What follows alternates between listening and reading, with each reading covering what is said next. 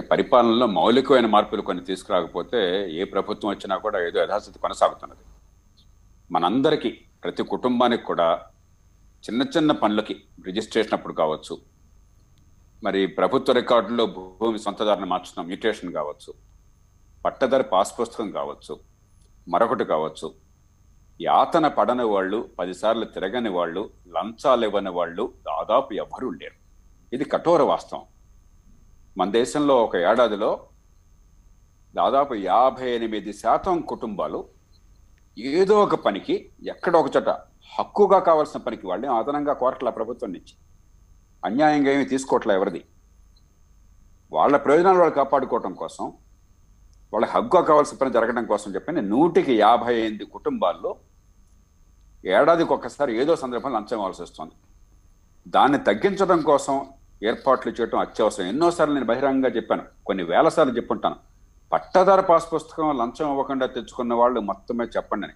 వేళ్ళ మీద లెక్కట్టచ్చు కాబట్టి ఈవేళ ధరణిలో రెండు ప్రధానమైన అంశాలు నాకు అర్థమైనంత వరకు ఒకటి రిజిస్ట్రేషన్ కానీ మ్యూటేషన్ కానీ పాస్బుక్ కానీ ఏ రకమైన మళ్ళీ మళ్ళీ పెరివేలు చేయాల్సిన అవసరం లేకుండా పదిసారి తిరగాల్సిన అవసరం లేకుండా లంచం అవసరం అవసరం లేకుండా ఒక్కసారి ఏకకాలంలో ఇచ్చే ఏర్పాటు జరగటము. రెండోది ఈ సొంతదారు ఓనర్షిప్ హక్కుల్ని భూమి మీద ఉన్న హక్కుల్ని లేకపోతే భవనాల మీద ఉన్న హక్కుల్ని ఒక శాశ్వత ప్రాతిపదికన మనం రికార్డులో నమోదు చేయటము అది పారదర్శకంగా ఉంచటము రేపు పొద్దున కాలక్రమేణా ఒక్కరోజు జరగదు. ఎన్నో సందర్భాల్లో నేను చెప్పాను. పెద్ద ఎత్తున ఒక సర్వే చేపట్టాలి. పట్టణ ప్రాంతాల్లో కానీ గ్రామ ప్రాంతాల్లో కానీ వ్యవసాయ భూములు కానీ పారేసే మరి వాణిజ్య భూములు కానీ ఇళ్ళు కానీ మరి సమగ్రమైన చేసి కాలక్రమేణా దానికి చట్టబద్ధంగా చాలా ఏర్పాట్లు ఉన్నాయి. రిజిస్ట్రేషన్ చేయగానే సొంత హక్కు వచ్చేట్టుగా సొంత హక్కు వచ్చేట్టుగా ఏర్పాటు చేయాలని.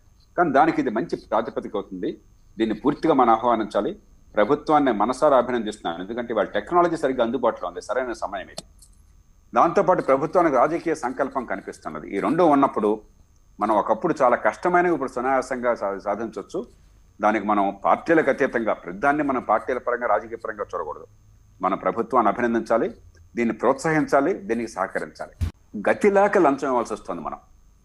మనకు హక్కుగా ఉన్న పని లంచం ఇవ్వలేదని గట్టి కూర్చుని ఒక నాలాంటి వాళ్ళని చెప్తారు లంచం ఇవ్వకూడదు లంచం ప్రోత్సహించకూడదు నిజమే.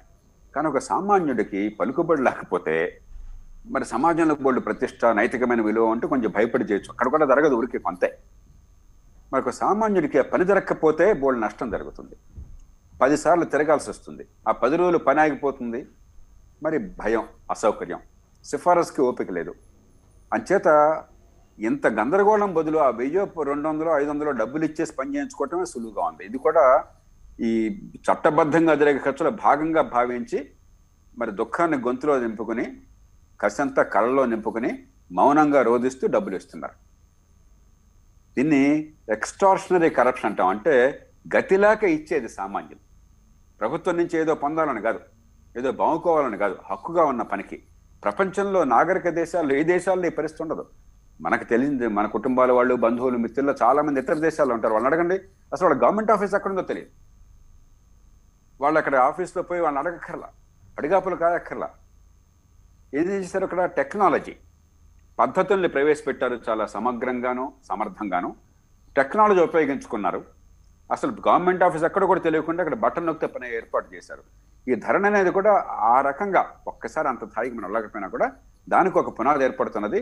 దానికి పూర్తిగా అభినందించాలి. ధరని ఖచ్చితంగా దేశంలోనే మంచి మార్పుకి నాంది పెరుగుతుంది. మన రాష్ట్రంలో మనం గర్వించదగ్గ మార్పు సంతోషించదగ్గ మార్పు ఆహ్వానించదగ్గ మార్పు దాన్ని పార్టీలకు అతీతంగా పూర్తిగా ఆహ్వానించి దాన్ని ఉపయోగించుకుని ఫలితాలు పొందాలి సామాన్యులకు అంత ఏర్పాటు చేయాలి.